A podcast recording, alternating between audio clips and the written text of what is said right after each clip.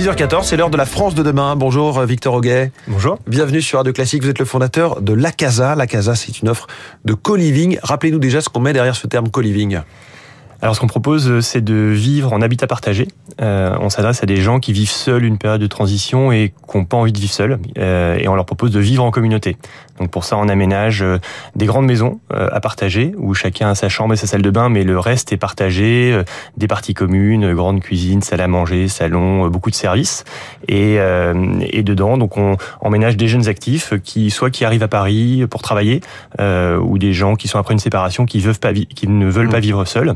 Le co-living, c'est un peu la version premium euh, de la colocation. Alors c'est de la colocation, c'est de la colocation avec beaucoup de services euh, et où on, on peut euh, vivre chez soi en étant entouré. Donc c'est ça qu'on propose. Vous disiez jeunes actifs. Quel est le profil de, de, des gens qui font appel à vous? Alors le profil moyen, c'est les gens qui ont une trentaine d'années, mais ça peut aller de 20 à, 50 ans, voire plus, puisqu'on développe maintenant des, des colocations intergénérationnelles, euh, donc des actifs qui euh, euh, qui sont seuls à un moment de leur vie euh, et qui euh, qui souhaitent vivre euh, entourés. Et qui ont un peu de pouvoir d'achat, j'imagine, puisqu'il y a tous ces services qui sont qu'on ne trouve pas habituellement dans une colocation traditionnelle.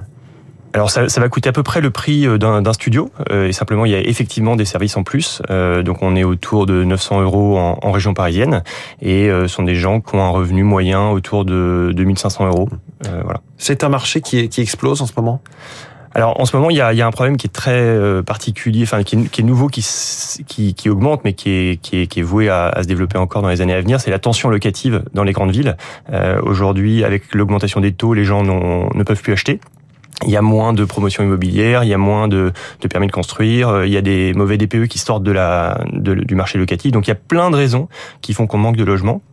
Et aujourd'hui, nous on voit du logement hein, voilà. de plus en plus. Et, donc nous on voit une explosion euh, de la demande. On a eu 25% euh, de demande en plus euh, dans les deux derniers mois, et puis des gens qui aussi bougent moins.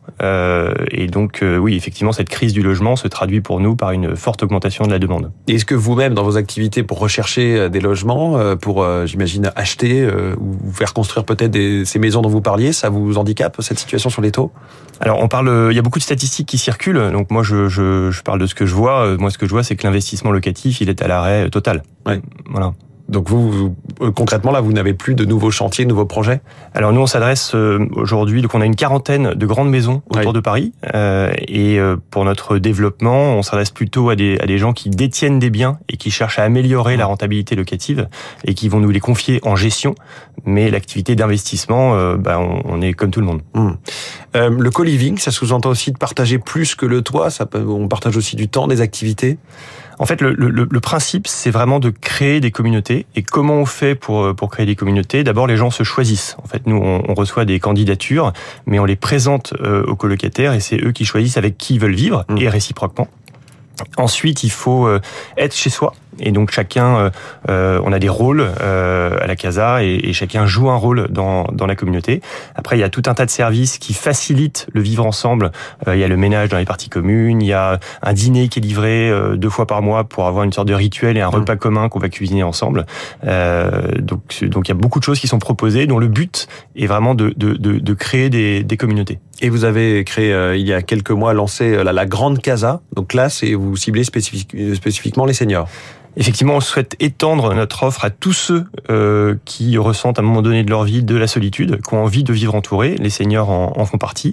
Et, euh, et, les grandes casas sont des, euh, des, des, colocations intergénérationnelles où on peut trouver des gens de tous âges. Euh, on a été assez étonné parce qu'on on pensait qu'il y aurait une demande de la part des seniors, mais pas forcément de la part des plus jeunes, et on s'est trompé. Il y, a, y a, y a, beaucoup de gens de tous âges qui veulent avoir cette expérience intergénérationnelle, qui considèrent qu'elle est riche. Mmh. Et donc c'est ce qu'on propose aujourd'hui dans, dans les grandes casas. Si on parle un petit peu de votre parcours, Victor Auguet, vous avez fait HEC euh, de 95 à 99, puis vous êtes passé au BCG. Qu'est-ce qui vous a fait entreprendre? Ah, moi, j'ai toujours, euh, j'ai toujours eu envie de créer. Je considère que l'entrepreneur, euh, il, il, exprime euh, de la créativité euh, en, en, en, mettant en place quelque chose qui, qui n'existe pas. Ou en tout mmh. cas, c'est moi, c'était ça mon, mon, mon, moteur. Et euh, j'avais d'abord créé des, des, des, centres de football il y a une, quinzaine d'années. Urban Soccer. Urban Soccer. Et et puis là, avec la Casa, je, je ce qui m'intéressait, c'était une problématique de d'être de, bien logé à un prix abordable dans les grandes mmh. villes, et puis de création de liens sociaux. Et, et pour moi, l'entrepreneur, il passe d'une idée à une mise en pratique. et en tout cas, c'est comme ça que je le, je le vis. Et donc Urban Soccer, c'est principalement du foot à 5 en salle, c'est ça? Il y a Aujourd'hui, il y a une trentaine de centres. Exactement. Vous avez revendu l'activité? Voilà, donc ça, ça c'était ce que je faisais avant. et puis, et puis après, voilà, nouvelle vie d'entrepreneur avec une, une, nouvelle idée. Entrepreneur, mais aussi prof ou dans la transmission. Vous êtes maître de conférence à Sciences Po, vous êtes accompagnateur dans le réseau Entreprendre. Il y a l'association Proxité également. La transmission, l'entraide, ça fait partie de ce qui vous porte? Bah le, le, enfin, je, oui, j'essaie de faire les choses utiles euh, et, euh, et, effectivement, je considère que bah, ce qu'on fait dans sa vie professionnelle, c'est une chose, mais après, euh, son temps libre, si on peut, euh, si on peut l'utiliser euh, pour, pour aider les autres, je, je fais évidemment pas que ça, mais, mais c'est des, des choses que j'essaie de faire et, et, dedans, il y a la transmission auprès de, de gens plus jeunes, bien sûr. Eh bien, merci beaucoup en tout cas, Victor Auguet, fondateur de La Casa, notre invité en direct ce matin dans La France de demain. Très bonne journée à vous. Merci beaucoup. Il est 6 heures.